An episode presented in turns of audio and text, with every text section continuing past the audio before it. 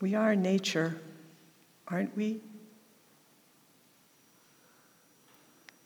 Close your mind, your eyes for a minute and imagine in your mind's eye a place in the natural world that is special to you. A place in nature that restores you, calms you, brings you some peace. It could be your backyard, the small park behind this church, a place in the woods, by the lake, by the river, by the sea. Maybe it's a place far away that you rarely see, or someplace you go to often. It doesn't have to be more than a small patch of this good earth that provides us with much needed calmness and beauty. Imagine yourself there and observe.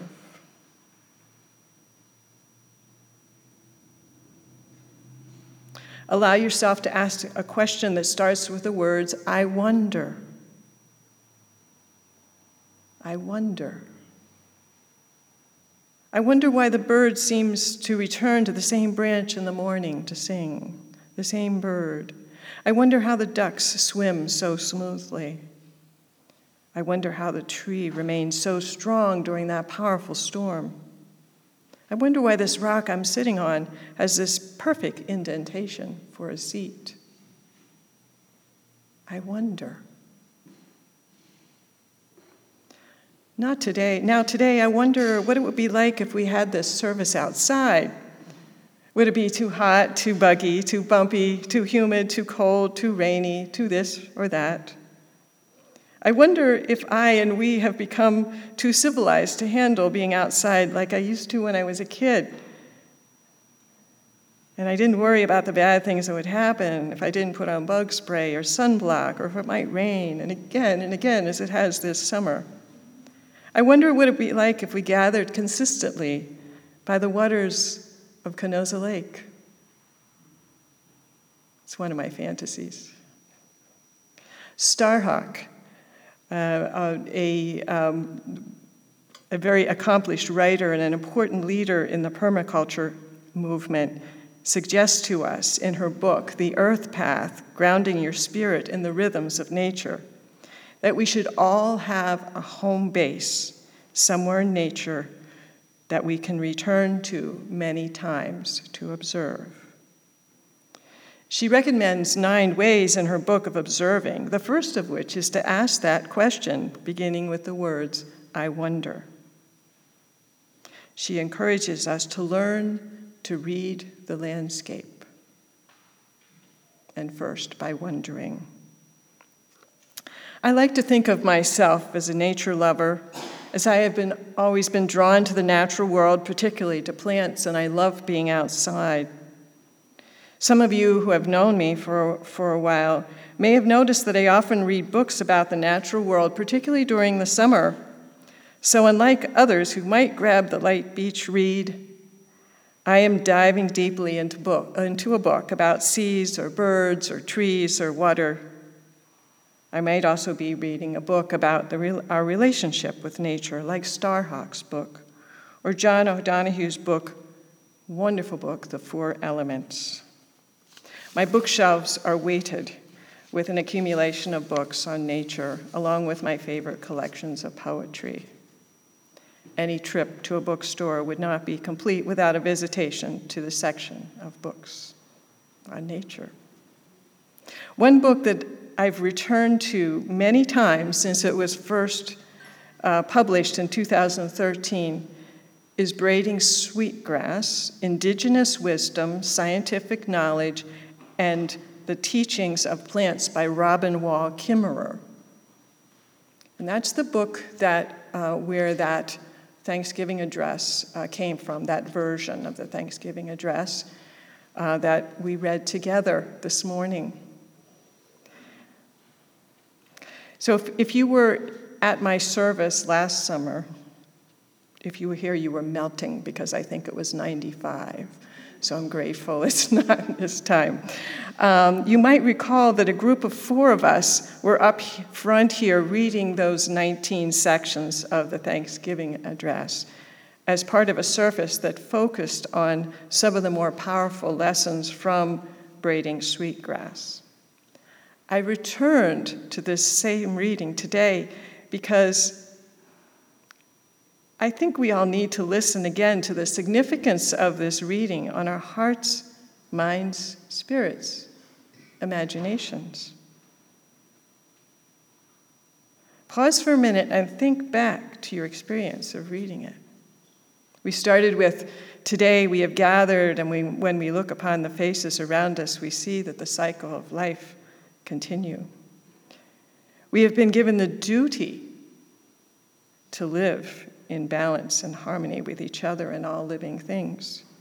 So now let us bring our minds together as one as we give greetings and thanks to each other as people. Now our minds are one. And of course, then we greeted many, many things. And as you read that, and as you listened to Bonnie and I, how did you feel? What images came to your mind? And now imagine this. Kimmerer, in her book, describes a school in upstate New York, a tribal school, where every morning there's one child assigned to recite that entire address to the school. Imagine hearing that every morning. Imagine learning that and knowing it well enough to recite it. Imagine that. And what would that do for us? How would it change your view of the world to recite that every day to your school or your workplace or to your family? What are the weight of the words? What is the sum of the message and the experience? While this is not our ritual to use on a regular basis, as it belongs to the people known as the Haudenosaunee from upstate New York and Canada. I feel that Kimmerer, in her chapter titled Allegiance to Gratitude, gives us permission to listen to the message, to ponder the significance of expressing thanks for all the facets of the world that we rely upon on a daily basis. How does it challenge us to think differently about our beloved earth and her inhabitants? How does it challenge us to think about how we are really all interconnected and indebted to each other, to the fish, to the birds, the mammals, to humans, to trees, to plants and water, and the stars and the moon and the sun how does it inform our actions to hear that? What spiritual practices can we change to embody respect and gratitude for this world that gives so much to us every day? I hear in that message the challenge for us to find a way to embody that experience every day. One of the efforts, effects this reading has on me, and this is that sense of oneness with all living beings and with those that really matter. It brings me closer to a sense that I've always longed for to be in the midst of the spirits that animate and inspire. Together, we invoked a world that is hab- inhabited by all that brings life and breath and hope. It invites us to speak out loud those things that we may have thought but we would not say because it might feel foolish that our Western minds are trained to think that we would be losing our objectivity, our superiority, our distance from nature. Now, usually when choosing a reading for a service, I would avoid a four page reading. uh, for fear of losing your interest, your focus, but I like the length of it. because it, it forces us to lean into a space of listening and to feel the weight of gratitude that comes with naming and acknowledging all the things that we depend upon every day to live. I would never have thought to be grateful, for instance, for the fish, because I'm not particularly drawn to fish as creatures, but we need all living beings, and I am reminded that all creatures play their part in the complex ecosystems of land and sea. Another aspect of this reading is a sense that we, as readers and listeners, are truly in relationship with nature. Nature is here, and here, not just out there. Nature is not an it, but rather a grandparent, a parent, a sister, a brother, a child.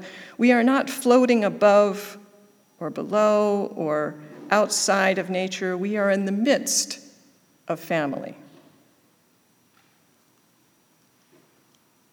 Well, I think of myself as nature girl and I am fascinated by many things in the natural world. Sometimes I find myself living in my safe bubble looking out at the natural landscape.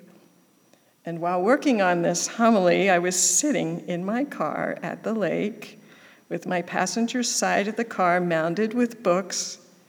With my pen and pencil in hand, I viewed the outdoor scene through a rain spattered windshield. I had shut the door to keep nature out. That damp rain, the unwanted creatures like bugs or mice, the geese meandering on the lawn with their young goslings in tow. Ideally, it would have been better for me to sitting, be sitting on my own rock with my rain jacket, maybe an umbrella, my boots, my books in my backpack, and a pencil and pad in my lap with my body being reminded of this good earth when I got increasingly tired of sitting on the hardness of my stone seat. But I didn't, I was in my car. This view of nature as out there, away from us, below us, has not served us well. As Starhawk states, to become literate in nature's idiom, we must challenge our ordinary perceptions and change our consciousness. We must, to some extent, withdraw from many of the underlying assumptions and preoccupations of our culture. Kimmerer also challenges us to think about what she calls the grammar of animacy. She states the arrogance of English is that the only way to animate, to be worthy of respect and moral concern, is to be human. Everything else is an it. She then asked, Wouldn't things be different if nothing was an it?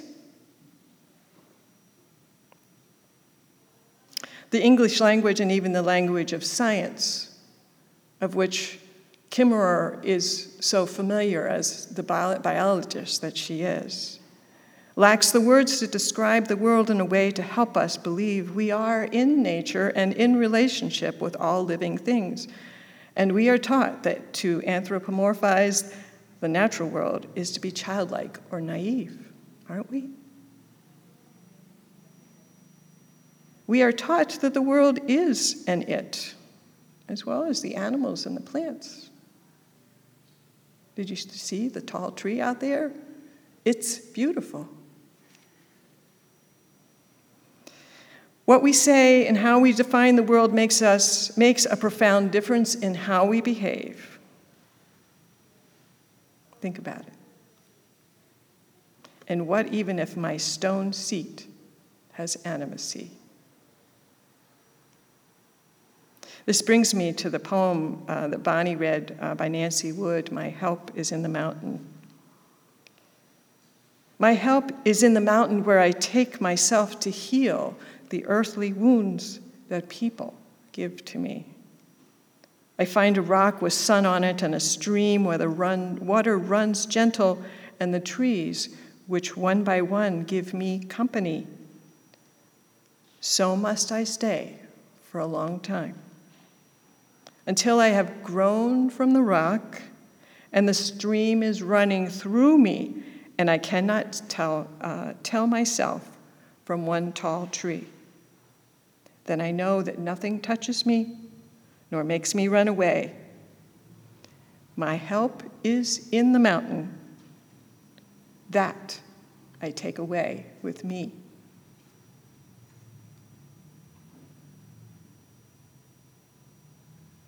So I wonder, what do you take away with you?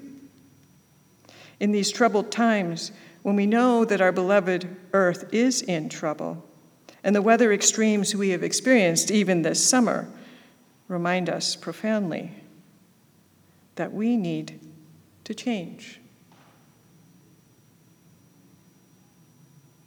How do we need to change? I wonder. What do we need to do? I wonder. How do we change our relationship with Mother Earth and all her living creatures? We need to figure this out. Like our lives depend on it because they do. So, my fellow living creatures,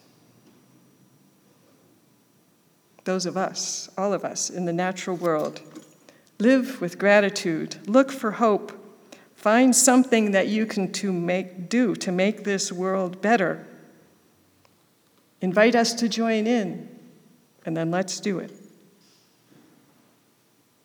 So be it.